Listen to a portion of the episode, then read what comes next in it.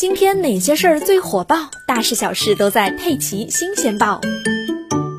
前几天，二十八岁的白先生坐地铁上班，一出地铁口就下起了倾盆大雨。靠近公司的一条马路积水很深，已经没过了脚踝。白先生着急打卡上班，只能脱了皮鞋，赤脚趟水过去。到了公司没多久啊，白先生就觉得自己的脚特别的痒，他用手挠一挠止痒，等到下午才发现脚踝处都被自己抓得溃烂了。但是因为上班不方便请假，他还是没有去医院。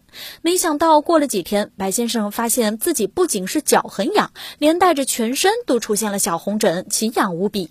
到医院检查后，医生很快做出诊断，这是真菌感染引起的足癣，并且因为没有及时治疗，进一步恶化，形成了癣菌疹。什么是癣呢？医生说，当真菌在人体的表皮、毛发、指甲部位等感染时，发为癣病，比如手足癣、骨癣、体癣、花斑癣等等。尤其是这段时间啊，天气温暖潮湿，真菌生长繁殖加快，癣病高发。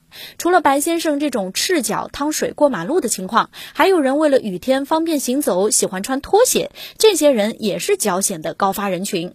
同时，很多患者分不清癣和湿疹，要么就是不在意，要么就是自行买药涂抹。其实这样很容易导致病症加重，癣的范围就会逐渐扩大，甚至引起皮肤感染。就像白先生这样，治疗起来更麻烦。